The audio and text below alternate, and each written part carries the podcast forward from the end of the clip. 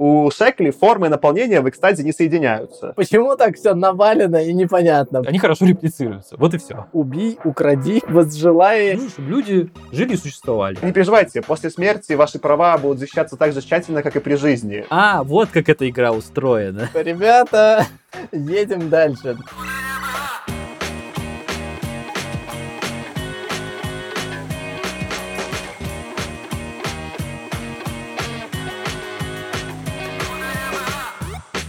Всем привет! Это снова «Худо не было» подкаст. Лучший подкаст в русском интернете про научную фантастику. И сегодня мы будем обсуждать книгу Роберта Шекли. Эта книга называется «Цивилизация статуса». С вами сегодня я, Саша. Аркаша. И Леша. Шекли команда в сборе. Если мы к Шекли перейдем, а мы уже много Шекли прочитали, какие-то, может быть, новости у вас есть, которые хотите рассказать? Очень тяжело. Ладно, у меня есть разгон. Надо просто было не упендриваться, начать с гона, а вы потом подсоединитесь. Что-то я сидел, скучал, и я решил досмотреть Шерлока, ну, вот этого, который Камбербэтч. Я смотрел первые два сезона, они были крутые, а потом как-то стало не круто, я бросил. Я досмотрел, он, конечно, ужасный, ну, в смысле, там, действительно, третий-четвертый сезон — это какая-то, ну, фигня ужасная. Извините, если я задеваю чувства каких-то фанатов Шерлока.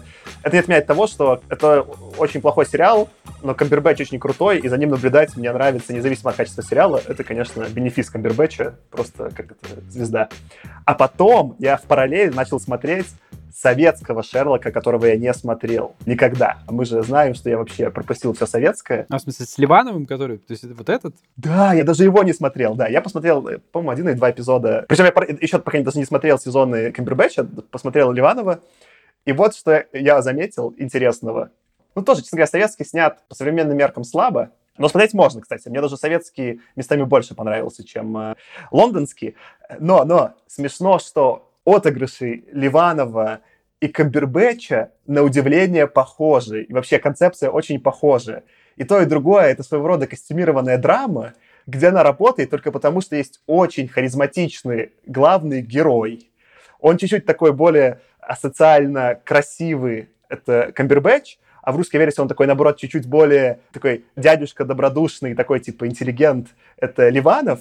Но ходы при этом абсолютно одинаковые. Я еще как-то давно, я только в детстве читал Конан Дойля, и я не понимал, какая просто доля в сериале напрямую позаимствована. А там много прямо заявлений, и черт характера, и цитат. Это, похоже, напрямую из Конан Дойля взято. И вот их говорит также просто по-английски Камбербэтч. А вот говорит Ливанов, и Ливанов отлично вообще, ну как бы...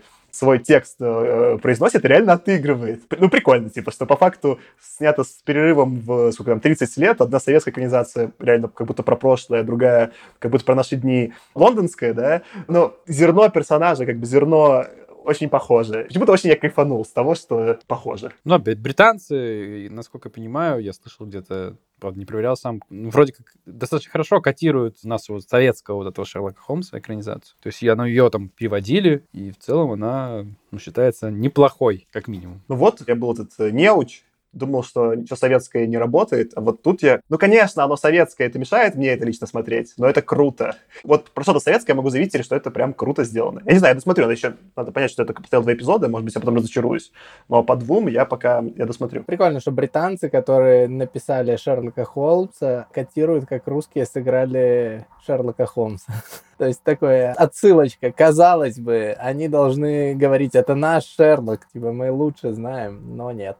А в каком году его снимали-то? Просто где-то в восьмидесятых был период, когда именно по картинке, по задумке было прикольное советское кино, но по картинке оно было на грани стрим из театра. Вот приблизительно такое. Ну, это как раз-таки восьмидесятый-восемьдесят седьмой, и действительно вот это то, что хуже всего состарилось в советской версии. То есть если бы это было снято на более приличную пленку и с более приличным светом, это бы сильно улучшило, потому что самый кринж как бы от советской версии именно в этом, что просто смотришь такое, и просто актриса Тюза, ну, Ливанов-то все время в кадре хорошо держится, но какая-нибудь там девушка играет там какую-то их клиентку, это ты прям, вот актриса Тюза что-то исполняет на камеру, это сильно ставки снижает. Справедливости ради, в британской версии проблема такая же. Там не дотягивают второстепенные персонажи до уровня Камбербэтча, а их снимают уже, особенно в последних сериях, на цифру и очень с высоким разрешением. И это тоже чуть-чуть создает такой эффект плохо снятого театра. И в этом они тоже смешно похожи, что как у них проблемное место довольно общее. Я думал, знаешь, Леша, что должен был так типа перейти красиво, так сказать, вот, э, что как бы советский Шерлок лучше, как и советский Шекли. Коим является кто? Я не знаю. Коим является сам Шекли, потому что Шекли, как мы уже обсуждали, он сам такой получился достаточно советский. В таком случае, если говорить про вот эти смещения популярности его в Советском Союзе и в Штатах. Шекли провидец. Я опять попытаюсь э, поизобиловать отсылками и ассоциациями своими по поводу Шекли. Я к тому, что параллель-то все-таки реально имеется, что вот Шерлок Холмс оказался очень хорошо на советский контекст ложащимся персонажем, так и Шекли прям почему-то такой человек. А что, если у вас нет истории, может быть, тогда, Аркадий, ты попробуешь э, пересказать?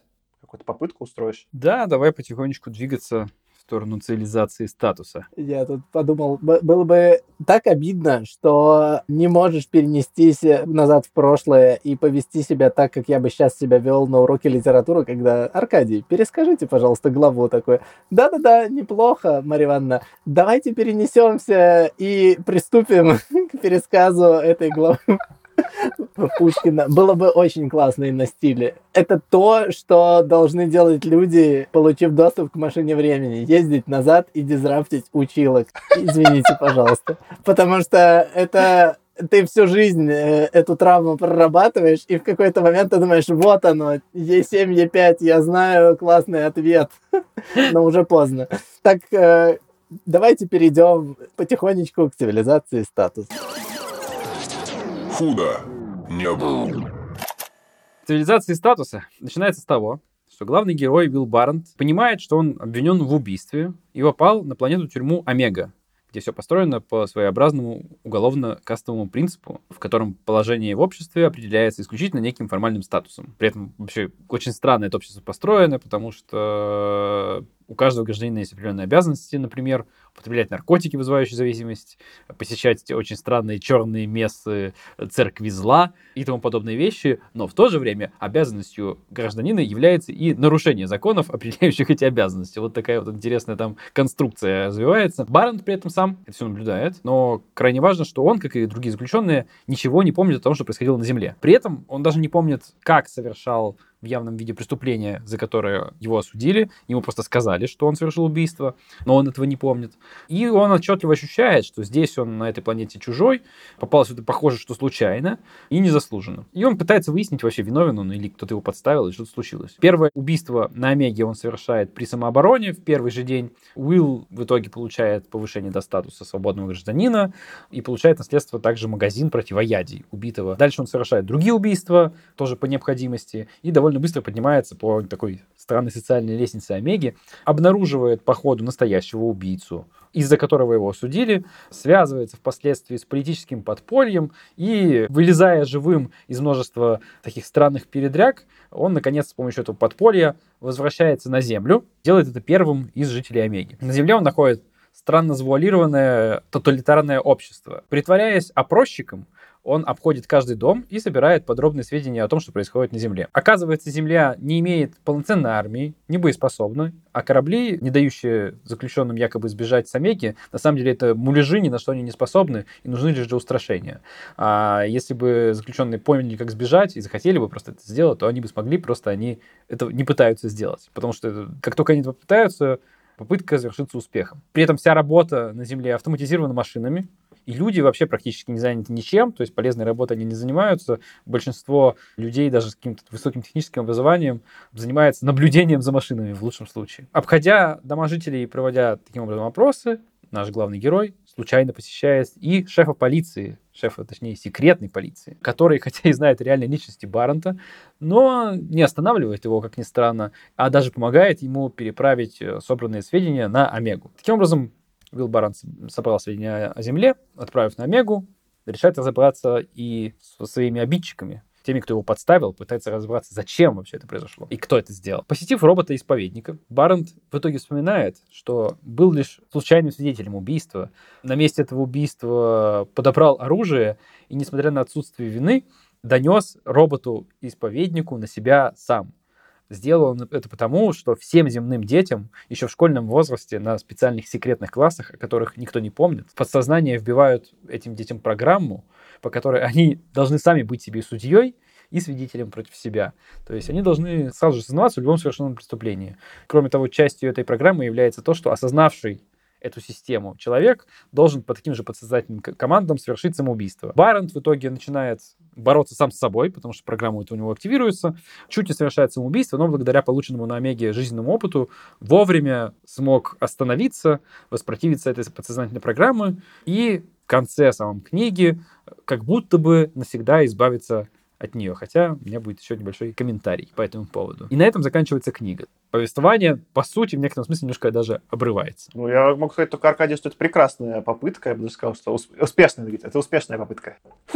Блин, я понял, знаешь, что на следующей записи сделать эти таблички, типа десять, десять, и такой, типа, Аркаша пересказала, мы все поднимаем. Ну что, тогда классический вопрос, который обычно я задаю. Как вам? Мне понравилась постепенность, понравилась неожиданность, потому что в какой-то момент очень сильно стараешься от себя отгонять все аллюзии с э, вспомнить все вот этим вот, потому что кажется, ну, наверное, он убил, но в момент стирания памяти он там одумался или там какая-то двойная игра или еще что-нибудь.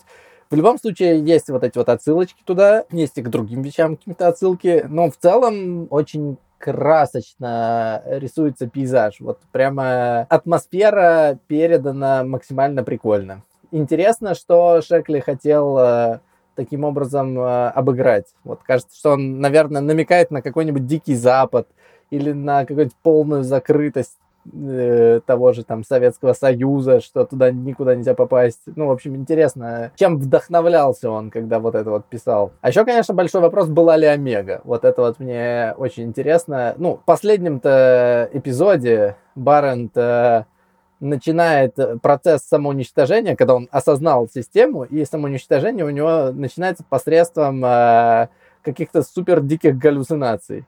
С Омегой и еще со всем-нибудь. Со всеми приключениями, так сказать, которые он встретил на Омеге, и роботами, и так далее. И вот интересно, была ли Омега вообще? Не был ли это, как бы, повторный трип на Омегу перед зеркальцем? Леша, ты начал сразу, конечно, с козырей зашел. Ты, по сути, утверждаешь, что Омега — это метафора терапии нашего главного героя, где он какой-то внутренний конфликт проработал, просто описанный метафорически. Нормально, мне нравится. А вам, допустим, не показалось, как странно есть уверенность в успехе Баррента? Ему выпадают очень серьезные испытания. Приводится статистика. К каждому испытанию всегда приводится статистика. Вот, что выигрывают три из ста. И ты читаешь и понимаешь, что это все не про Баррента. Он находится в тройке. То есть это приблизительно как ты играешь в компьютерную игру и понимаешь, что, как бы, ну, не могут твоего персонажа прикончить, и типа тебе скажут, все, а, все, конец, как бы. А эти уровни, дальше вот еще половина, мы написали просто так. Вот, э, поэтому кажется, что он сам этим управлял. Это интересная тема. Если можно писать, что ошибкой выжившего. Но давай мы, как бы, чтобы завершить круг. Аркаша, тебя-то как? Ты больше щурился. Слушай, это было забавно. Я читал это уже второй раз. Я бы не сказал, что это лучшее, что я читал, и что это лучшее, что я читал у Шекли. Но в целом было интересно. То есть это такая местами злобная, на самом деле, сатира со стороны Шекли. Более злая, чем обычно в его рассказах встречается. Но рассказность стиля Шекли очень чувствуется, как мне показалось здесь. Потому что вот на примере того, что уже упомянул Леша, да, как бы вот эти вот условности. Очень часто вот в рассказах у Шекли присутствуют некоторые условности, которые ты просто принимаешь, потому что это короткий рассказ, и сам формат произведения это допускает. Ну, ты, ну, какие-то странные условности принял, ну и пусть. Идея этого рассказа не в этом. Если ты нарежешь этот роман, наверное, или повесть, как правильно сказать, если ты, в общем, нарежешь цивилизацию статуса на какие-то кусочки эпизоды, а она еще, на самом деле, если задуматься, хорошо нарезается на куски, и каждый будешь воспринимать как рассказ, то вот эти вот условности, которые нужно принять для того, чтобы поверить в повествование, они в целом, как бы, нормальные. Но когда это склеивается в один большой роман, который должен строить какую-то картину мира, этих условностей становится слишком много. И к этому уже слишком сильно хочется докопаться. Поэтому и начинается эта история, что, что Баррент слишком уж всем хорош и слишком часто. То, что какие-то логические несостыковки слишком явно выпячиваются в процессе повествования, когда ты пытаешься картину мира представить, как он устроен, все-таки вот целиком. И так далее.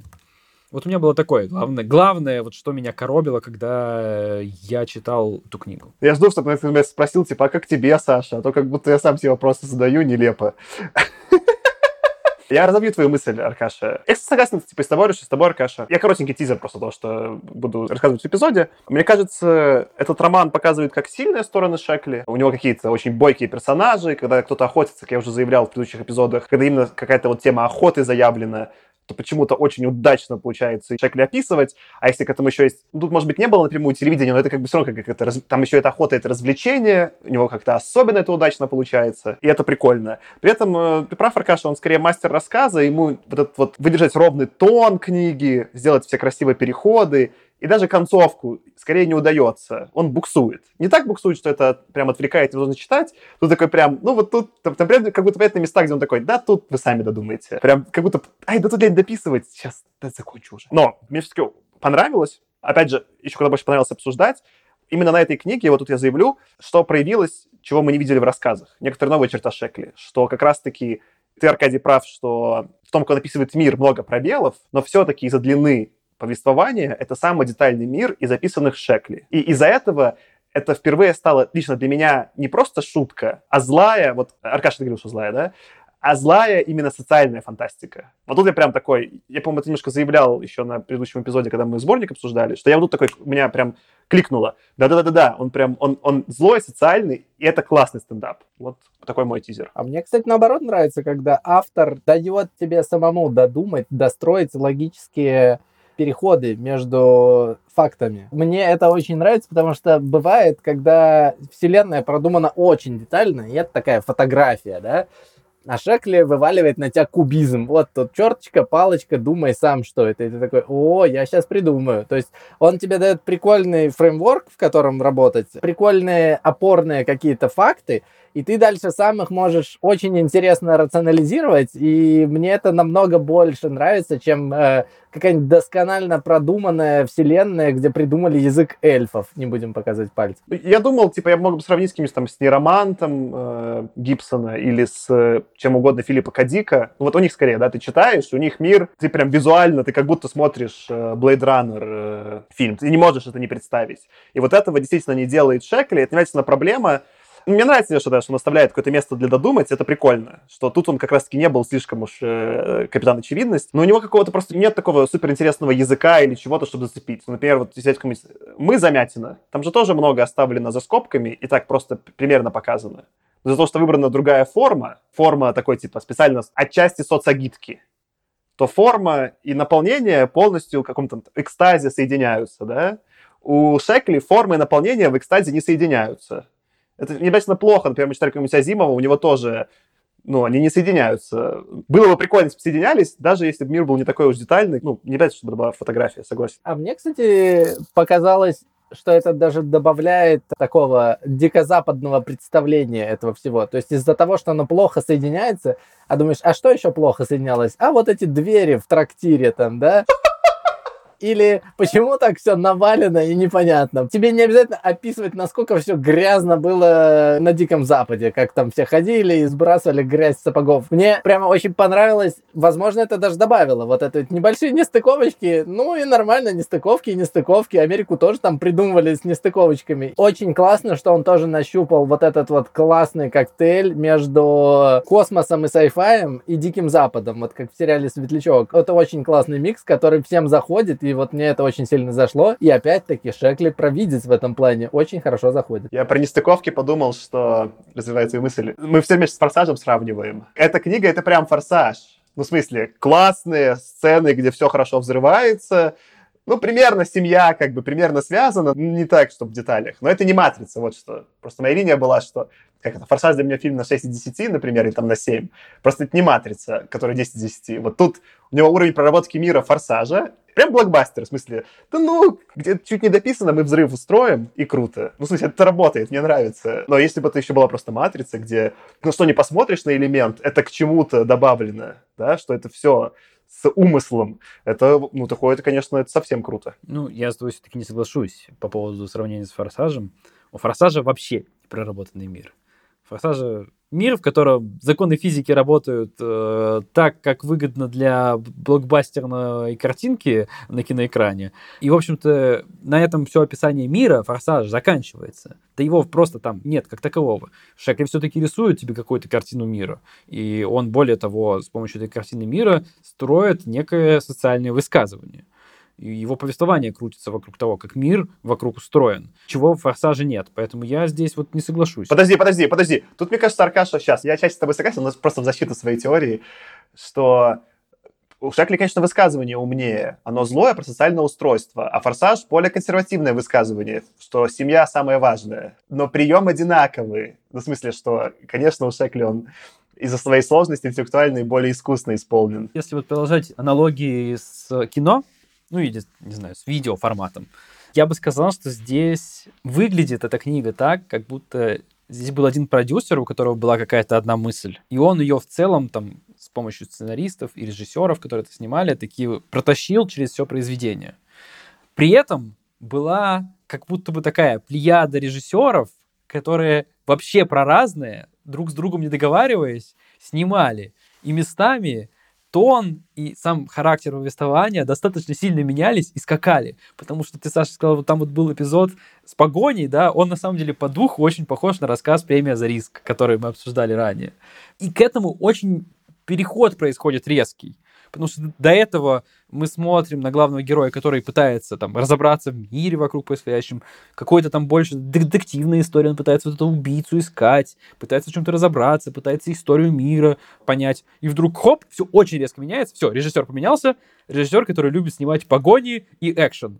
И он снимает. Потом как бы режиссер, который любит снимать какие-то заговоры, И, и тайные общества переходят, и погоня заканчивается, и начинается какая-то странная история про шпионов, которые ему что-то рассказывают, какие-то тайные агенты, которые его странно посылают. Ну, в общем, у меня вот реально было ощущение, что эпизоды сняты как будто разными режиссерами, каждый хотел что-то свое сделать. При этом оно плюс-минус гладко стыкуется, потому что общая линия повествования есть, но... Не знаю, меня все равно как-то это очень сильно... Эти переходы прям дергали каждый раз. Нормально, и тогда просто, если с «Форсажем» сравнивать, тон- тональность точнее выдержана, чем здесь. Тут тональность перескакивает. Но я скорее... Ладно, может быть, не «Форсаж», может, помогите мне выбрать. Этим очень похоже на современные блокбастеры. Много современных блокбастеров устроены по формуле, что есть, типа, три-четыре, вот они называют это set-pieces, да? Как что-то, какой-то экшн-сцены, а между ними какие-то диалоги. И вот эти экшн-сцены... У них в современных блокбастерах тональность часто очень переключается. Сначала что-то там типа страшное, потом что-то взрывающееся, потом погоня. У меня такое часто вот остается ощущение такой неровной тональности. И вот тут такое же было, я согласен. Вы тут все пытаетесь подобрать максимально близкую форму, чтобы можно было облечь вот этот рассказ Шекли. А я подскажу какой-то блокбастер. Это должна быть игра. Причем, Аркадий, угадаешь ли, какая это должна быть игра в сеттинге Шекли? Саша немножечко в более привилегированном состоянии, потому что я ему рассказал свои впечатления про первую половину этой повести. Что оно мне напомнило? Какую игру надо сделать в сеттинге цивилизации статуса? Ты имеешь в виду видеоигру или настольную игру? Вот-вот-вот, ты уже прям очень хорошо клонишь. Настольную? Настольную, да. Какую? Аркаша сломался. Он делал да, я сломался, лицо. Я завис, я начал перебирать. На серии, когда главному персонажу Уиллу приходилось участвовать в охоте и смываться от обидчиков, у меня просто пазл сложился, потому что это очень четко меня отослало к Манчкину. У тебя есть... Смотри, я, я прямо могу доказать, я не знаю, сколько мне пальцев придется загнуть, во-первых. У тебя все рождаются, приезжают на планету Омега пионами, неведомое слово, непонятно, не спрашивайте, кто это такие, пионами первого уровня, которых все, кто угодно, могут убить. Так, так. Потом, все правила тебе не говорят, потому что ты их узнаешь по ходу игры, и тебе так будет интереснее. Понятно, да? Чтобы повышаться по уровню, тебе надо, соответственно, убивать. Тоже понятно. Если ты кого-то убиваешь, ты получаешь весь его инвентарь, все его шмотки, и в том числе магазин с противоядиями. Понятно. Если ты нарушаешь какие-то правила, тебе приходится смываться. Тебе даже отдельно говорят твои шансы на смывку, и ты можешь либо смыться, либо с тобой будет делать непотребство. В общем, на середине книги у меня просто прорвало, и я подумал, почему вообще Манчкина не сделали в сеттинге Шекли, и очень большие перекликания, и мне даже показалось, что он специально это нарочито пытается делать в виде игры, ну, потому что это, ну, как-то очень классно. Классно перекликалось. Особенно, когда герою надо смываться. С точностью до слов. И слово дня — непотребство. Мне еще, знаешь, было такое ощущение, что Шекли сам, как игрок, набрасывает главному герою все время какую-нибудь карточку, там, заподлючую. Да-да-да. Ага, вот я держал карточку, не говорил ничего. Сидел три часа, ждал. Получай. Да, иглолучевик в одну руку, плюс два. Да-да, я еще написал это до, до записи, я прям очень поржал, насколько это точно попадает. По механике сто процентов, но еще по тону. Там же все время вот этот, как бы, да, социальный гон Шекли в этой книге, он все время про то, что, как бы, нужно найти эту грань нарушения закона, где это все-таки тебе выгодно, и ты выиграешь, а не просто, ну, как бы, там, там все время заявлено, что законы, они как бы не так, что они публичные, прозрачные и будут использованы. Вот это именно тон какого-то дурного веселья, что мы сейчас будем нарушать законы, и поэтому это весело. Он как-то его вот уловил же, да, вот этого из Манчкина, действительно. Нарушение законов прописано в законе, и этот закон нельзя нарушать. То, что как бы нельзя пренебречь нарушением закона, потому что это не по закону. Вот, э, чувствуйте сами. В общем, надо, это кто там, Хобби, Геймс, кто там издает Манчкина в России? Нужен Манчкин, Цивилизация статуса, Эдишн. Да, с Манчкиным очень хорошая аналогия, потому что Манчкин тоже как бы вот, он же не та игра, где ты хочешь, чтобы все логически классно сходилось. Ты хочешь, чтобы просто было весело. И в этом смысле, да, он, он похож. При этом в Манчкине тоже как бы у тебя, особенно когда ты играешь в первый раз, у тебя есть несколько таких фазовых переходов, когда ты... А, вот как эта игра устроена. И здесь тоже такие фазовые переходы, когда ты понимаешь, а, так тут вообще как бы про другое все это время была речь. То есть меняется и характер повествования, и, в общем-то, масштаб, наверное, даже. А к твоему, Леша, просто гону, ты, ты же начинал про то, что вот как хорошо все этому Барренту везет, и понятно, что он всегда будет в трех. Так это же можно легко еще описать ошибкой выжившего. Ну, в смысле, что в тех правилах, которые есть на Омеге, до Земли добрался бы именно, ну, либо настолько везучий, либо он, может, и не везучий, а просто, ну, три процента выживает там. Ну, вот кто-то один за много лет бы добрался до этой точки. Это вот наш главный герой. Ну, еще очень мило, как Шекли опустил тонкости добирания, что, ну, он, он дрался, дрался, и уже вышел еще один монстр, и он его победил. Я вам не буду рассказывать, в общем, давайте представим просто, что на кубике выпало шесть, и едем дальше. Ну, Баррент, он все время дубли там, что у него все время двойные шестерки выходят всегда, у него нет, он не умеет другие броски кубика делать, в принципе. Не-не, но у него вот реально ощущение, что он дико везучий и дико невезучий одновременно.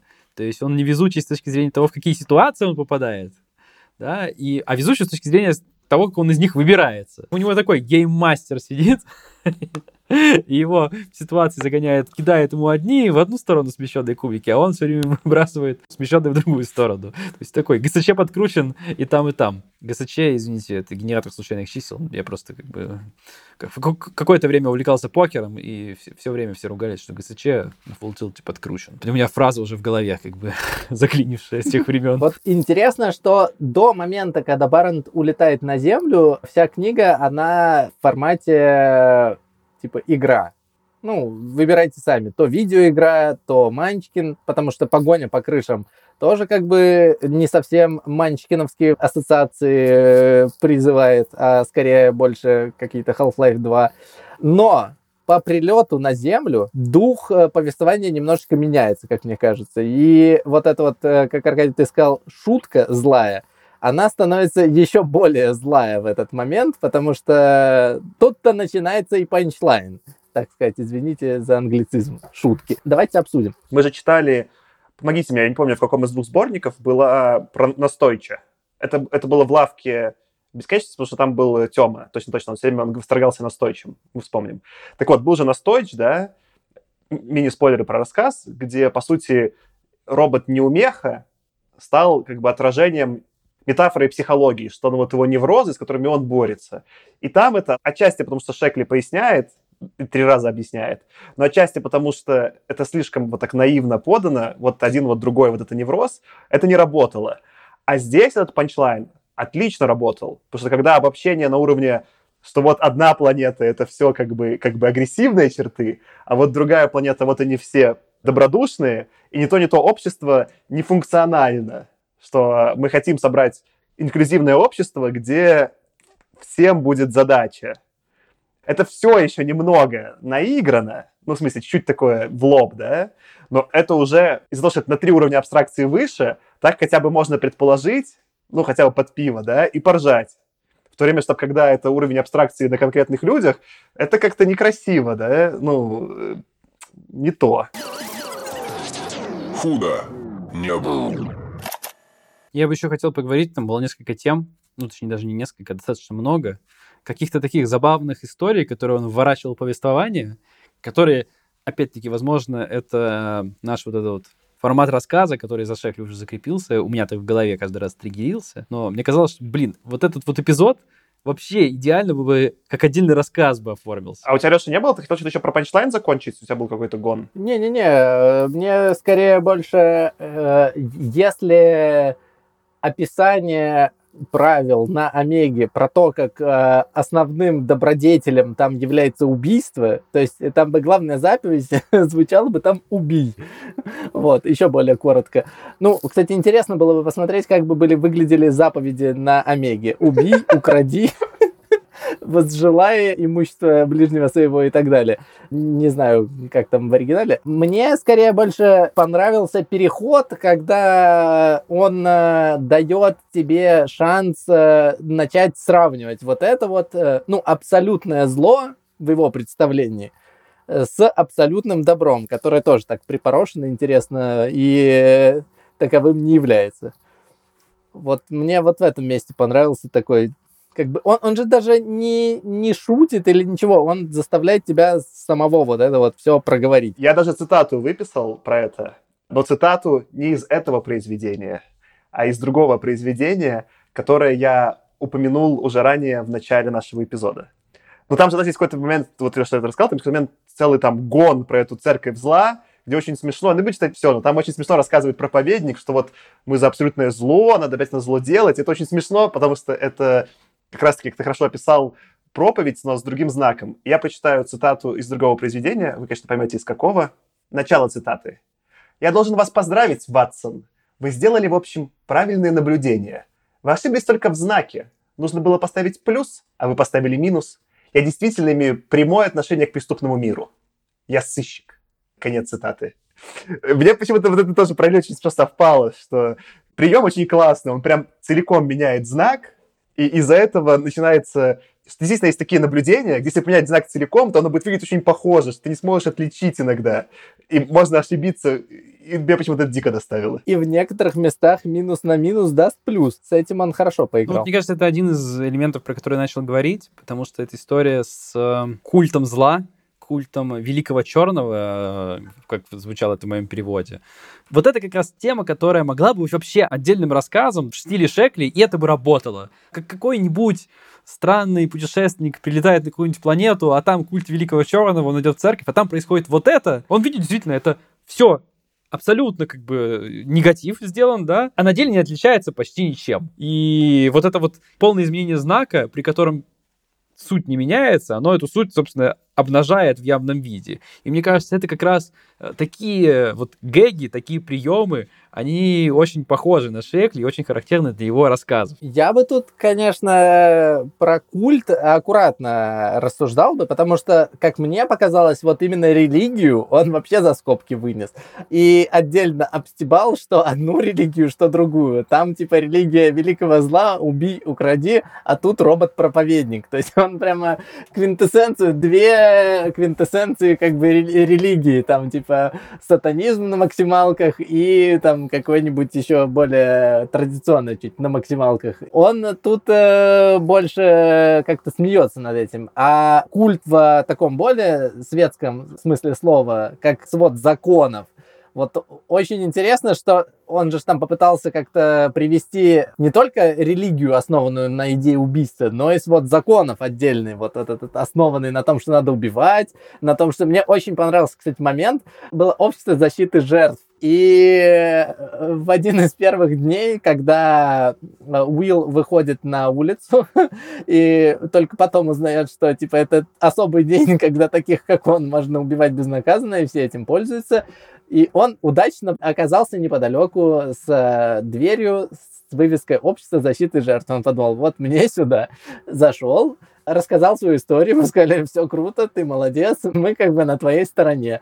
Но твои права не нарушены, пожалуйста, покиньте помещение, потому что все по закону и все в пределах правил. Мне как-то это очень понравилось, что ребята, само собой разумеется, парень, тебя убьют, но как бы не расстраивайся, потому что это все по закону. Это забавно, я, может, не знаю, что ты это подметил или нет, что по сути, да, что еще, еще вот тут знак поменен, что обычно в нашем обществе религиозные законы такие менее однозначные, ну или там как-то их нужно странно трактовать, или там книжку там, все время метафорически, да, а есть, наоборот, законы светские, которые однозначные и не метафоричные, там, типа, статья такая, ты ищешь в тюрьму так-то, а в этом мире действительно перепутанное. Тут куда более метафоричный и такой эд-хок с поправками закон светский, а религиозный очень прям, ну, ему прям вот все понятно, все прозрачно. Ты умрешь, но это хорошо, не расстраивайся, это правильно. Вот это очень интересно. Ну да, ты умрешь, это хорошо, у них это светский закон, а не религиозный в этом мире. Очень странно, что не раскрыл Шекли, он, он как-то попытался замахнуться на задачу трех тел своей книжки, но он буквально просто там первые три буквы оттуда написал, и все. Потому что отсылочка-то тоже была про то, что Омега крутится вокруг нестабильной системы из двух звезд, и там есть хороший сетап для того, чтобы были все проблемы с климатом. Но Шекли подумал, я и без этой халявы вам устрою интересный рассказ, поэтому давайте это отложим. Не, ну там и момент же был, когда климат менялся, когда это проявлялось, когда он шел в церковь на черную мессу и буквально за двадцать минут температура понизилась на семьдесят градусов. Мне вообще вот этим моментом и экшн-сценами с каким-то дикой местной флорой и фауной, когда он боролся, очень напоминало по духу Гарри Гаррисона, собственно, «Неукротимую планету», потому что ро... ассоциации у меня были, что какие-то куски прям, ну, очень похожие и чуть ли не взаимозаменяемые. Вот это было прям удивительно, потому что написаны они буквально же в одном году. Точно не могло быть такого, что один у другого списал или даже впечатлился каким-то образом неявно. Вот это мне показалось забавным. А по По поводу момента с защитой прав, как пример, да, который работал бы идеально как отдельный рассказ сам по себе, это вот у меня буквально следующим записан за историей про подмену добра на зло и религиозность. Мне казалось, что вот это очень тоже в духе Шекли, причем самых первых сборников, которые мы обсуждали, в которых там он, во-первых, стебался над бухгалтерами, юристами и так далее. Вот я помню, что это отдельная тема была, которая его очень почему-то прям было видно, что пригорало у него от этих всех любителей циферок и точности. И он иногда над ними как бы стебался. Причем это вплетал в какой-то, знаете, очень странный контекст, что там то это были какие-то привидения, то какие-то маги, то еще кто-то. И здесь, ну, он, мне кажется, даже, Леша, ты сказал, что это такое обращение знака, да? Мне кажется, это не обращение знака, а доведение до абсурда. То есть он довел здесь до абсурда, скорее, идею, что вот защитники прав защищают не человека, а его права. Ну вот, как бы здесь, в явном виде.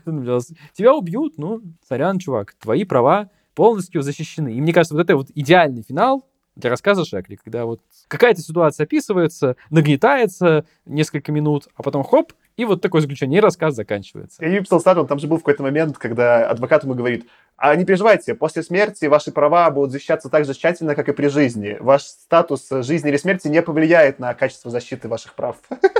Ну и, конечно, вот тоже вы говорили про эту интересную концепцию, которая, конечно же, не рабочая, потому что она логически там противоречива, и, ну, я уверен, что ты, если начнешь закапываться, то понятно, что там вылезет куча проблем. Как бы даже на уровне, который заявляется в романе, про то, что есть законы, но, но в то же время есть законы, которые требуют нарушать законы. Это забавно, но... Писатель, который строит э, в своих рассказах какие-то логические выводы и пытается выстроить строгую логическую цепочку, это он делает только потому, что он сомневается в том, что читатель э, сможет этим заняться в достаточной мере удачно. Поэтому мне, наоборот, кажется, что не надо это рассматривать как проблему, надо рассматривать это как возможность. Тебе дается задача, построй, пожалуйста, логическую построение между вот этим и вот этим.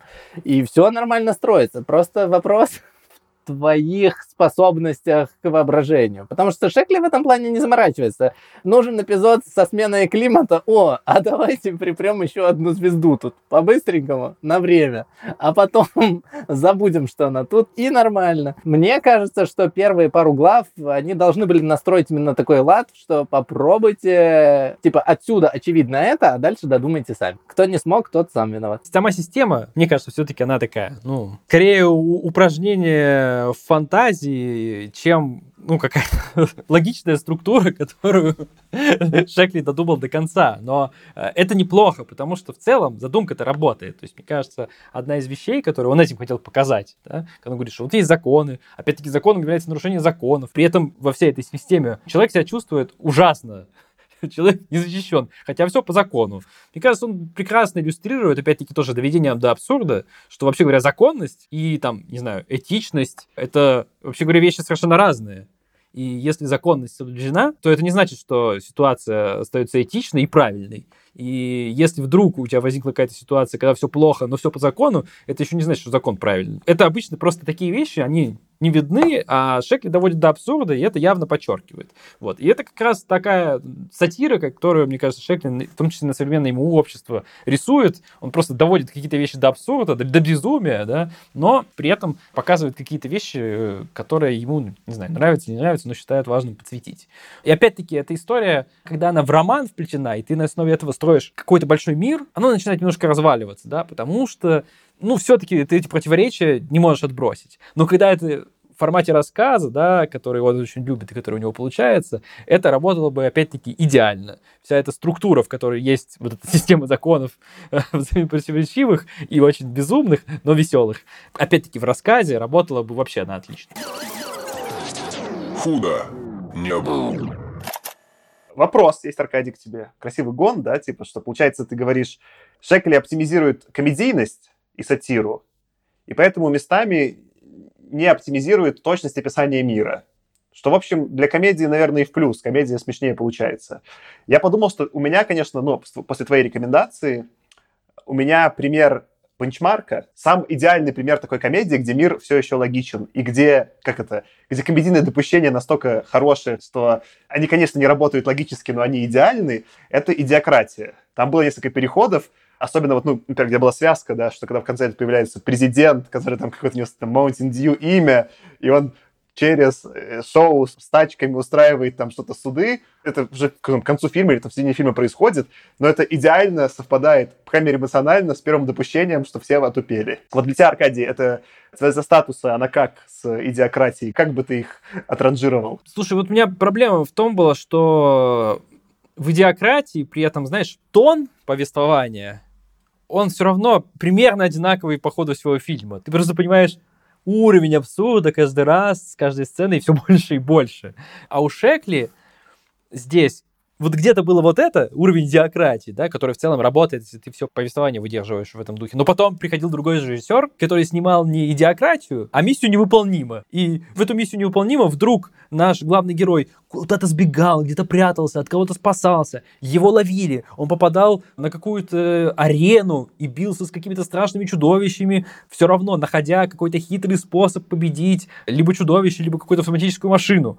Оно просто плохо друг с другом стыкуется. Это опять, вот как я и говорю, разные режиссеры. И «Идиократия», если бы это все было произведение выдержано в стиле «Идиократии», мне кажется, было бы даже лучше. Вот как склеилось, так склеилось. Я, опять-таки, не то чтобы я критикую, да, то, что я прочитал, выглядело хорошо. Но мне кажется, что можно было бы еще лучше, но все равно Шекли немножко... У него свой стиль, да, как бы ему очень сложно перестроиться на формат длинного произведения, выстроенного в одном духе. Ты, когда сейчас рассказывал, я еще подумал, что еще что, конечно, точно объединяет «Идиократию» и вот этот роман «Цивилизация статуса», что заканчивать негде. Слушай, это набор шуток, ну, типа, ты такой, ну, как-то сейчас закончим. Да-да, причем это набор шуток с какими-то, знаешь, уже даже вперемешку с философскими рассуждениями, потому что когда он попадает на Землю, и идет уже все-таки, да, действительно, такое сложное сравнение. Вот антиутопии, может быть, в некотором смысле, да, просто такой негативной антиутопии, наверное, на Омеге с позитивной антиутопией на Земле.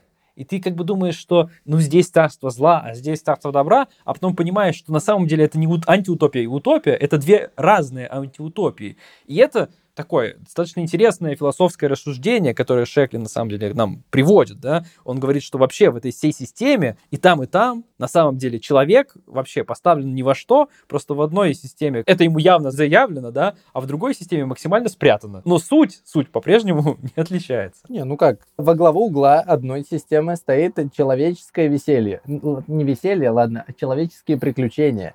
Основной ценностью на Омеге является количество приключений, возможно, ценой жизнью, и не нарушая правил, потому что все права соблюдаются. На Земле стоит э, во главе угла существование человека. Ну, Шекли, наверное, намекает, что где-то золотая середина должна быть. Кстати, насчет антиутопии. А в оригинале утопия... Кто там? Мор или кто ее написал? В оригинале же утопия, это же изначально антиутопия, нет? Ну, то есть, почему ты считаешь, что то, что на Земле у Шекли, это антиутопия? Это утопия, все нормально, все довольны. У Мартынова утопия — это утопия. Это мы сейчас ее читаем как дистопию, воспринимаем. Короче, в английском даже два слова уже появилось. Есть утопия, есть типа дистопия. Ну, в смысле, что... Или антиутопия по-русски. Так что и там, и там, на самом деле, появилось терминологическое разделение. Ну, да-да-да. В английском, наверное, слова чуть правильнее, потому что они явно не, не, нет приставки «анти», да, которая занимается противопоставлением. И это, на самом деле, более правильно, если мы, по крайней мере, говорим о более определяющих жанр форматах, скорее. О, точно, как будто слова у них более... Это как людьми воспринимается. Просто утопия — это когда идеалистическая система людям нравится, а дистопия — когда не нравится людям идеалистическая система. Даже мысленный эксперимент. Классическое представление рая. Все живут на облаках, там ангелы, и ходит боженька, и что-то умное говорит. Это то место, где ты хочешь проводить свое время, где тебя ходят, все лечат какими-то заумными религиозными речами, и всем хорошо. Кажется, что нет. Ну, кто-то хочет, как бы. Ну, кто-то хочет, но я про то, что и на Земле-то жить кто-то хочет. Там они все достаточно счастливы. Просто интересно, возьми любую утопию, даже прям самую классическую, и подумай, хочешь ли там жить. И оказывается, что, ну, по крайней мере, не фулл-тайм. Согласен. Я еще подумал, что... Наверное, за уши притянуто, но можно решить, что как раз на Земле у них какой-то... Ну, в, в определении Мартынова коммунизм построен, а на Омеге скорее какой-то дикий запад. Такой капитализм еще до того, как он системным стал. Вот, и это тоже смешно, что мы сколько раз про советское Шекли обсуждали. Вот, я думаю, описание, пока не раскрывается его суть, описание, что вот есть какой-то мир, все о людях заботятся, и так промыты мозги, чтобы ты сам все сказал, действительно... Я не подхожу в этот мир как винтик, я, я ухожу, но это же какой-нибудь Ефремов прям вот, ну, это типично Ефремов. Как я могу советское будущее не строить? Тогда я, конечно, я срочно в тюрьму отправляюсь. И при этом коммунисты и капиталисты до жути боятся друг друга, потому что ничего друг о друге не знают. И они думают, что мы вообще, если туда придем, они нас съедят. А эти, если к нам придут, то просто забросают своей жвачкой там, и джинсами. Ну, просто очень странно это. А, кстати, интересная мысль про... роботов-проповедников. Просто интересно, почему на Омеге-то проповедники обычные были, а вот эти вот злодейские машины — роботы, а на Земле такие уже прям роботы-роботы-проповедники. Ну, просто как-то странно. На Земле даже роботам, получается, вообще нечего делать. То есть они настолько промыли людям мозги, что даже для роботов на Земле антиутопия. Им не надо воевать с людьми. Ну, типа, им нечем заняться. Им просто надо харвестить ресурсы, и все. Но это странно. Я не помню, если классический рассказ про машину для изготовления скрепок, да, ну, про то, как построили какую-то машину, которая может делать все, что угодно, и делала ей одну функцию — изготовлять скрепки. Но в итоге машина переработала всю планету Земля и человечество вместе с собой, всю Солнечную систему на скрепки, потому что машина занималась одной простой задачей — изготавливать как можно больше скрепок. У нее не было какой-то цели убить человечество, поработить кого-то или сделать что-то плохое. У нее была одна простая цель — изготавливать больше скрепок. И машины на вот этой вот антиутопии на Земле у Шекли, они занимаются своими делами. Вот у них есть какая-то конкретная функция. Это большая система, которая обеспечивает жизнедеятельность такого человечества, не знаю, как вида. Да, то есть вот нужно, чтобы люди жили и существовали.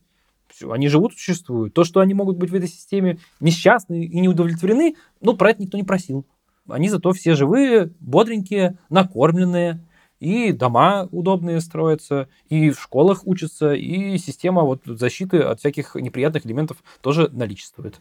Ну, в общем-то, с точки зрения машины, функция выполнена, утопия построена. Вот только ты сказал, что все счастливы. Ну, Шекли все-таки, мне кажется, достаточно явно подчеркивает, что даже жители этой собственно, планеты несчастливы. Более того, кто-то об этом заявляет тихо или не заявляет вообще, а только намекает. А кто-то заявляет открыто и попадает, собственно, на Омегу. Я переход хочу сделать от этой соседней идеи, что... Я тут сейчас немножко Аркаша зацепил. Я не помню, там это роботы занимались промывкой. В классах роботы промывали людям мозги, чтобы они потом, если что, вели себя прилично. Я подумал, что крутая идея... Не в смысле, что таких роботов сделать крутая идея, звучит очень плохо. А что, по сути, вот здесь Шекли описывает теорию мемов Докинза до Докинза. Я не понимаю, насколько, ну, типа, как... Я не, я не смог до конца додумать. Я понимаю, что все-таки идея мемов более инновационная у Докинза, но смысл же именно такой, что до этого все рассуждения были вида биологического, что понятно, что у тебя там... Ты как, как человек хочешь чего-то, да? По сути, вот это такая омегианская теория. Ты как человек хочешь что-то себе получить ресурсов, да, каких-то выжить, э, там, не знаю, лучших э, невест, денег, э, ну, там, выбери все нужное, да? И ты вот это оптимизируешь, такая теория Дикого Запада, да? Потом появилась идея, что нет-нет-нет, что ты можешь, как бы, что мы можем все как люди объединиться и что-то оптимизировать все вместе. Но потом выяснилось на примере антиутопий, что как, когда мы начнем что-то оптимизировать все вместе, то иногда будут оптимизировать не то, что люди хотели изначально, а какие-то мемы просто появляться. Ну, например, как в интернете, что появляется мем. Это не потому, что это видео с котиком хорошее, но оно, вот, оно вирусабельное, оно хорошо распространяется. И вот здесь, по сути же, прям напрямую тебе говорит про это Шекли, что он, он там из закона, он пересравнивает, по-моему, даже записал, сейчас прочитаю цитату. Это был кусочек про закон, начало цитаты. «Закон превыше всего, он неотвратим. Любое действие либо законно, либо противозаконно. Если можно так выразиться, закон живет своей жизнью, ведет существование совершенно отдельное от конечных жизней существ, приводящих его в исполнение». Конец цитаты. Это же прям почти формулировка теории мемов, что что-то распространяется вообще помимо носителей, уже забыто, что там были носители, что они что-то думали. Все-все-все-все-все. Мем появился и пошел. Ну, ты, на самом деле, очень зря наделяешь носителя какой-то важностью, потому что даже само слово — это просто носитель. Знаешь, вот из разряда у тебя есть фильм, а есть, типа, ди ви ди-диск. Типа, важен фильм, а кусок пластмассы — это просто кусок пластмассы. Типа, тебя никто не осудит за украденный кусок пластмассы, а вот за украденный фильм — а-та-та, плохо, пиратство. Вот, соответственно, мем — это ж противопоставление гену. Вот есть ген, и он плывет сквозь время, да? С помощью носителя, которому на самом-то деле гену на носителя, мягко говоря, до него нету никакого дела. И есть мем, который точно так же плывет по носителям, да, и, короче, меньше всех волнует вот эту всю систему сам носитель. То есть помрет, не помрет, ну, как бы передал дальше, и нормально. Поэтому тут не очень применимо, ты сказал, такое, как бы, ложное противопоставление, что это люди даже не хотели этот мем делать. Ну, это очень такое странное, как бы люди ген не хотели свой нести. Это просто вот он прижился и прижился и паразитирует. Это как вирус просто. Да-да-да, ну, в смысле, ты, ты правильно описываешь, что это является частью концепции там генов или мемов. Я вот специально сейчас открыл концепцию мемов и вот такого их распространения Докинз предложил в семьдесят шестом году. Это через шестнадцать лет в книге «Эгоистичный ген». А тут почти прямым текстом заявляется про распространение мемов, и под текстом напрямую заявляется, что учитываются интересы мема, а не его носителя. Я не понимаю, какой-то тут реально полшага до этой формулировочки мемов, то есть он почти, то есть вот что Докинз такой почитал, Шекли такой, да-да-да, погнали. Я, Леша, позволю себе тебя поправить, слушай, ты поправил Сашу, что он наделяет носителя здесь какой-то важностью, да, я поправлю тебя, что ты наделяешь гены или мемы в этой теории излишним целеполаганием. Нет у, у гена или у мема цели распространяться. Это просто вселенная так устроена, что механики в этой вселенной такие, что, ну, вот это, вот это реплицируется, а что-то другое не реплицируется. Вот и все. Это лишь просто такое фундаментальное свойство вселенной. Нету у мемов, ну, в теории Докинза, да, и у генов цели распространяться, цели использовать какие-то носители. Оно просто так работает. Просто так получилось, что механики, которые хорошо реплицируются, они хорошо реплицируются. Вот и все. Конечно, крутой выход в мета, а я еще более крутой выход в мета. По сути, то есть, как бы, эта теория, как бы, эта мысль раньше присутствовала, но ген оказался настолько удачным мемом, что постепенно распространился, завирусился и занял собой пространство мемологии, миметики, не знаю, что там, как... Мемология, мне кажется, это такое, знаешь, знание Лурк-Мора. Ну, в общем, да, это интересная мысль. Я в этом контексте почему-то не задумался, когда читал, но достаточно интересно. А еще раз, многие из вас подумали, что это такой... Помните эпизод в «Черном зеркале» был, где человек тестировал таблеточку и новую видеоигру, которая прямо... Ну, или не таблетка это была, ну, в общем, как-то подключается к мозгу и делает тебе дополненную реальность через мозги. И вот там целый эпизод про то, как он там думает, что он уже ушел и так далее, а потом в итоге тебе говорят, что это просто миллисекунда и что-то пошло не так, и он там все себе навоображал. То есть, может быть, все-таки Уилл всю дорогу стоял просто у зеркала, и вся вот эта Омега была просто одним большим каким-то флешбэком. Ну, я бы сказал, что нет, что не такая трактовка, но опять же, как бы, как это, любая трактовка верна. Мне кажется, что у писателей считается дешевый ход сказать, что это все был сон, и что это все произошло в голове, что это в целом считается пошлым приемом. И из того, что мы читали у Шекли, Шекли пошлых приемов избегает. У него, наоборот, скорее в обратную сторону его косячит, он иногда слишком детально тебе шутку объясняет. Но он ни, ни в одном из своих рассказов не говорит: ой, вам это все показалось в каком-то виде. Это не тот прием, который он использует. А как будто не пошлым такой прием считался бы, например, какой-нибудь Филипа Дика, да? Если у тебя чувак прям параноик, и паранойя — это тему, которую он исследует, то заявить, что это все сон, это интересно. Но это произведение абсолютно не параноидальное, оно в веселом тоне, оно в тоне мира смерти, ну или там некрасивой планеты, оно не в тональности параноидального, уже полностью поехавшего в теории заговора Филипа К. Дика. Я даже немножко расстроился. Я-то сам задвигал тему про то, что Шекли как бы принес нам пазл, и мы сами его собираем. И ты сейчас говоришь, что я как бы собрал свой пазл. Шекли-то не говорил, что так, но он оставил пространство для тех, кто может так сказать. И я поддался пошлому зову кича этого всего и прям взял и так сказал. Но, Леша, мы снимаем с тебя всю ответственность, потому что это мем сна так распространяется. Я подрезал себе шутку, Аркаш? Нет, я хочу просто сказать, что мне кажется, что все-таки Леша-то близок к правде, потому что в конце, в самом последнем эпизоде, режиссер снова сменился, и сменился на М. Найта Шьямалана. И в конце случился такой вот это поворот, в котором оказывается, что, а может быть, это все-таки и правда был все время сон. Но я просто... Тут есть как бы тоже непростое утверждение, а то он все-таки с твистом. У нас же в последней сцене в сознании Баррента борется Баррент второй с Баррентом первым. То есть первый — это тот, который был изначально, которому зашита инструкция убить себя, когда он понял систему, устроенную на Земле, и ее порочность.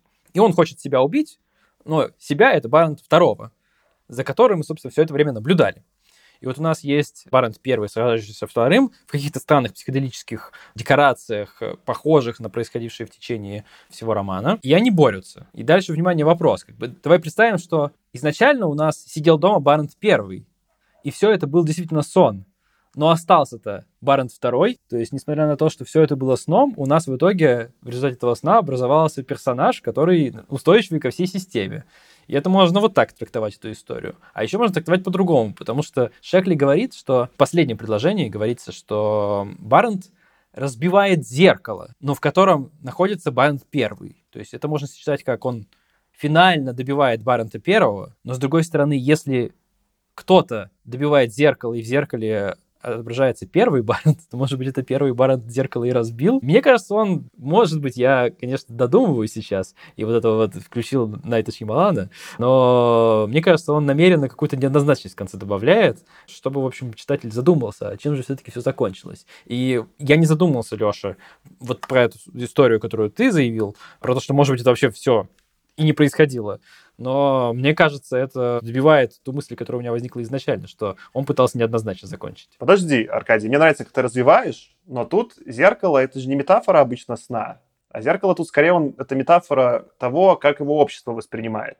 И Баррент первый — это ему навязанное обществом внешнее, а Баррент второй — что-то, что он прожил как внутреннее. И, конечно, он разбивает зеркало, потому что в этой метафоре он разбивает то, как его воспринимают другие чуваки, говорит, я буду жить по своим правилам. Баррент корень из второй, посерединке где-то между единичкой и двойкой. Ну, это ж э, какой-то микс этого всего, нет? Ну, да-да-да. Мне кажется, Шекли специально не делает никакого эпизода после этого. По сути, оставляет такую открытую концовку, и ты до конца не понимаешь, насколько оставшийся Баррент является первым, вторым, или, может быть, каким-то миксом. Куда это все дальше будет развиваться, каковы будут его действия. Он вот намеренно на этом этапе отрезает повествование и говорит, ну, все, закончилось, а дальше думай сам. Я, Леша, разобьешь, как я твою теорию сна еще? Ты тогда, по сути, редкон предлагаешь. А редкон обычно делается, когда тебе надо что-то новое ввести, а тут открытая концовка, тебе не нужен редкон.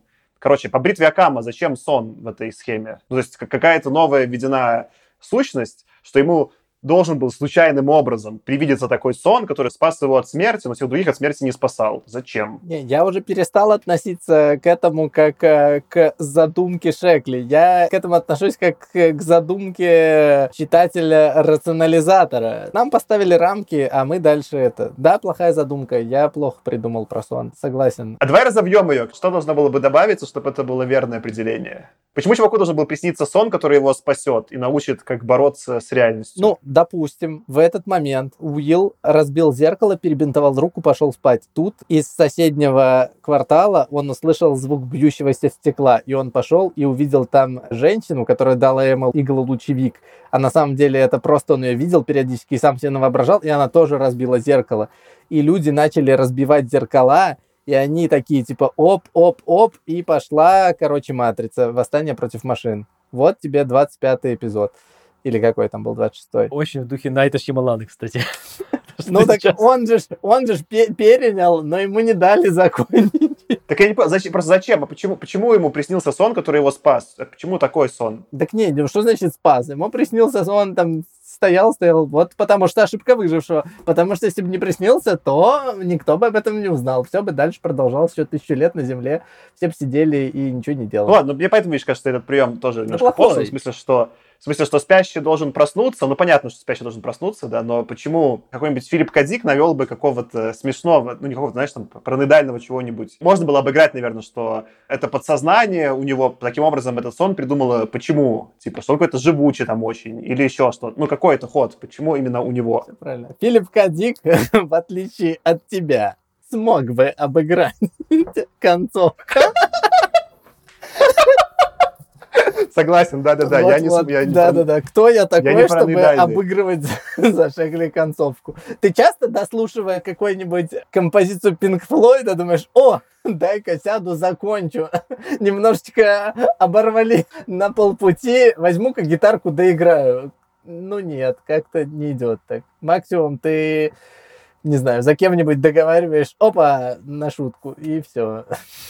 А, кстати, про формат. Мы же еще обсуждали как бы формат игры, формат фильма. Но если мы сказали, что это как бы рандомно разбросанные шутки, иногда с э, заходом на какую-то мораль, то это ж прям как стендап получается, да? Ну это прям еще вот у него этот типа размер был удачный, длина. В смысле, что... Это довольно короткий роман, там он сто пятьдесят страниц, что ли, он очень небольшой, поэтому я думаю, Аркаша сомневался. Технически как новелл, типа, роман заявлен. Но по факту, наверное, даже в Хьюго, если бы он был там в премии, это была там новелетта, наверное, что-то такое. Это хорошая комедия на час двадцать, может быть, час двадцать пять. Она вообще не... Ну, это вот, как это, спешл. И он такой, все, спешл закончился, когда спешл должен закончиться. Мы не будем вас мучить. Мы не будем, как Курт Вонегут, еще от такого же триста страниц, чтобы вы приуныли. Не-не-не-не-не, спешл у нас... шестьдесят-восемьдесят минут. Все. Я бы еще хотел добавить такой момент, аналогию, тоже опять-таки с кино. Разных режиссеров и уже людей, делающих фильмы, обсуждали. Тут, конечно, ну, хочу добить еще в одну сторону. Как я уже говорил, у нас вот это общество на Земле, в котором роботы, да, у роботов задача, как я уже говорил, ну, поддерживать жизнедеятельность человечества. Ну, единственное, что они делают, это сложно. Делают какие-то сложные машины, что-то там автоматизируют. Хотя можно было бы взять и сделать все проще. Положить людей в коконы, прицепить куда-нибудь, куда-нибудь провода, и пусть они своей фигней занимаются где-нибудь в матрице. А мы в это время будем использовать их как классные батарейки. Вот до этого, конечно, Шекли чуть-чуть один шажок не дошагнул, и был бы еще один эпизод от режиссеров Вачовски. Ну, опять, так-то Шекли, наоборот, показал, что «Матрица» немножко оверкилл. Как бы человек так себе батарейка. Если бы люди были хорошие батарейки, то люди бы сами использовали человека как батарейку. Почему Тесла не является вот этой вот розовой капсулой на колесиках, раз человек такая классная батарейка? Нет, человек весьма отстойная батарейка. Потому что иначе вся вселенная матрица не работает. Ну, да-да-да. Ну, просто тут Шекли... Хотя вот ребята, а почему «Матрица» выглядит солидно, а Шекли вот со своей антиутопией смотрится немножко угловато и нелогично? А я, я могу объяснить, это же мой классический заход, что фантастика в «Матрице» нелепая, липоватая. Ну, в смысле, там нет твердой фантастики. Если ты будешь описывать... Вот именно, ну, часть, я, часть про батарейки конкретно и про машин, что, конечно, это не фантастика. Но там есть переработанная философия. Например, метафора вот этой пещеры Платона, где он видит тени, и, видя эти тени, выходит на свет.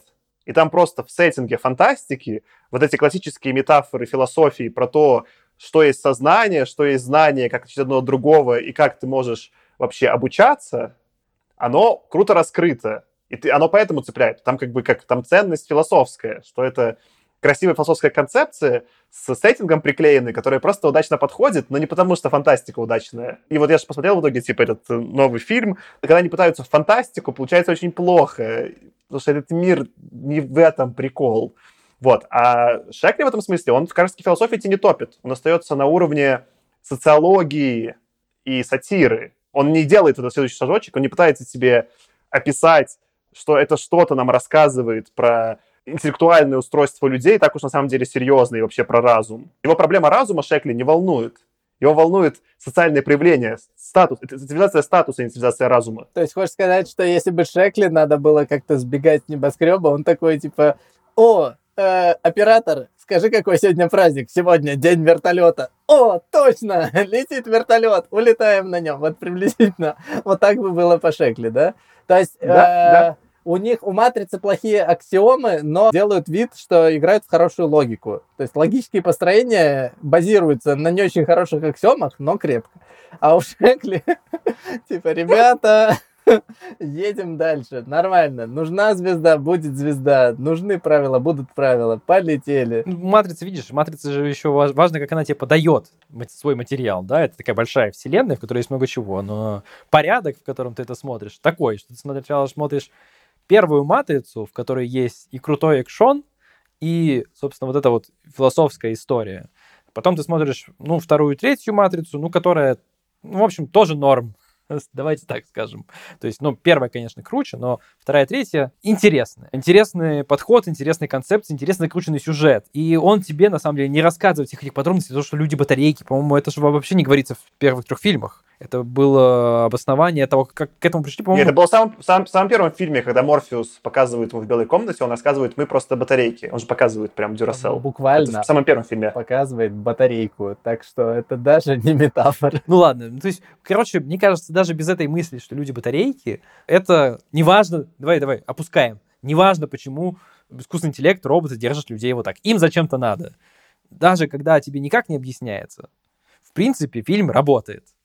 Вот. Дальше, конечно, ты можешь, если тебе понравилось, уже накручивать всю эту предысторию. Она там немножко странноватая, Саша прав. Как бы. Если ты начинаешь предыстории вот этого мира, если ты с нее начал бы читать или смотреть «Матрицу», сильно меньше была бы конверсия до финиша. Все правильно, потому что батарейка, ты говоришь, что, типа, что это не метафора, она показана как не метафора, но по факту это метафора. Потому что нам с религиозным контекстом работают Вачовски, надо показать, что если убрать религию, останется только мясо. Ну, у них заход через мясо, через батарейку. В смысле, потому что это стилистически подходит. Это не подходит научно-фантастически, это подходит стилистически. Поэтому, типа, идеально. Так странно, что про «Матрицу», вот мне сейчас кажется, вот, приплели «Матрицу» уже. Типа, пора заканчивать. Но я сейчас начинаешь вот сухо так думать и думаешь, а почему бы и нет? Как бы есть мир, когда все живут в каких-то непонятных правилах. Все, не пойми, как работает. Никто ничего не помнит, и один избранный попадает куда-то, там есть какая-то тайная организация, и как-то странно, что «Матрица» не всплыла достаточно близко, а всплыл какой-то Манчкин с левыми правилами и с лучевиком в одну руку, который дает плюс три к атаке. То есть Шекли, конечно, по форме немножечко не дожал до «Матрицы», все-таки постпродакшн подкачал. Потому что просто в «Матрице» Нео нужно было осознать, что он избранный, чтобы избранным стать. А Баррент, то, что он избранный, так и не осознал. У него все начало получаться, типа, отталкивание пуль без осознания того, что он избранный. Да, и если бы, кстати, как было задумано, где-то ж писали, что Нео хотели сделать сначала, чтобы Нео играл Уилл Смит. Где-то была такая тема. Да-да-да, Уилл Смит отказался. И вот если бы играл Уилл Смит, то параллели были бы гораздо лучше, потому что если бы главного героя звали Киану, никто бы не пропустил бы эту аналогию. Но тогда бы Шекли точно бы обвинили в путешествии во времени. Точно, точно. Цивилизация статуса — это матрица, куда закастили Уилла Смита. Ну и пришлось потом переписывать вот так фильм, чтобы он соответствовал главному герою и его типу. И получилось. Да, а так как дело в пятьдесят седьмом, его еще белым сделали. Ну все, что, я думаю, это прям хороший момент для финальной точки наших. Я, кстати, поспешу отметить, что нигде не утверждается, что Уилл Баррент белый. Кстати, Леша... Ты ну... отвайтвошил его только что. Я правильно применяю термин, извините. Могу ошибиться. Я найду доказательства обратного. Очень круто. Давайте, наверное, тогда двигаться к финалу этого эпизода. Мы уже со всех сторон классно обсудили. Мне очень нравятся, какие были метафоры. Давайте, наверное, финальные надо, финальные тезисы. Закрывающее слово. Худо не было. Леша. Финальное слово. Не знаю. Мне кажется, что самые счастливые люди — это опрощики. Гоу-гоу в целом. Аркаша. Ну, в общем, как роман, как вот такое большое, длинное произведение, «Цивилизация статуса», на мой взгляд, не очень хорошо работает. Но при этом она остается очень крутой, мне кажется, именно потому, что все-таки вот эти вот набросанные идеи, которые... чуть-чуть иногда не склеиваются, чуть-чуть не сочетаются. И если ты начинаешь задумываться, вместе могут не совсем работать, они, тем не менее, классные у Шекли. И он до этого просто эти идеи накидывал в разных рассказах, ну, и это заходило хорошо. Здесь они склеились в единое произведение. Ну, не так хорошо, как могли бы, но при этом идеи классные. Поговорить про них интересно, мы проговорили даже не про все, что были у Шекли здесь, но... про основные и самые классные. И при этом он еще все-таки воспользовался, как мне кажется, длинным форматом, потому что он поднимал в том числе какие-то вопросы, которые в коротком рассказе, да, зацепить не очень получается у него обычно. Поэтому в целом, в целом мне скорее понравилось. Можно было бы вот прям сильно лучше. То есть это, это если бы Шекли идеально еще это все склеил в формат длинного романа, это было бы вообще там вот четыре с половиной звезды. Но так я тоже, когда если оценочку ставить, да, я поставил скорее три, потому что, ну, точно вижу, где могло быть еще лучше. Не знаю как, но могло быть.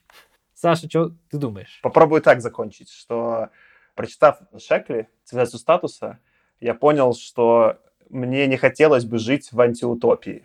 Но, учитывая, что я работаю в ай ти, мало того, что я, похоже, живу в антиутопии, так я еще и содействую в построении вот этой комнаты, где детей будут переобучать. Это был «Худо не было» подкаст. С вами сегодня был я, Саша. Аркаша. И Леша. Спасибо, что слушаете нас. Пока. Пока. Пока.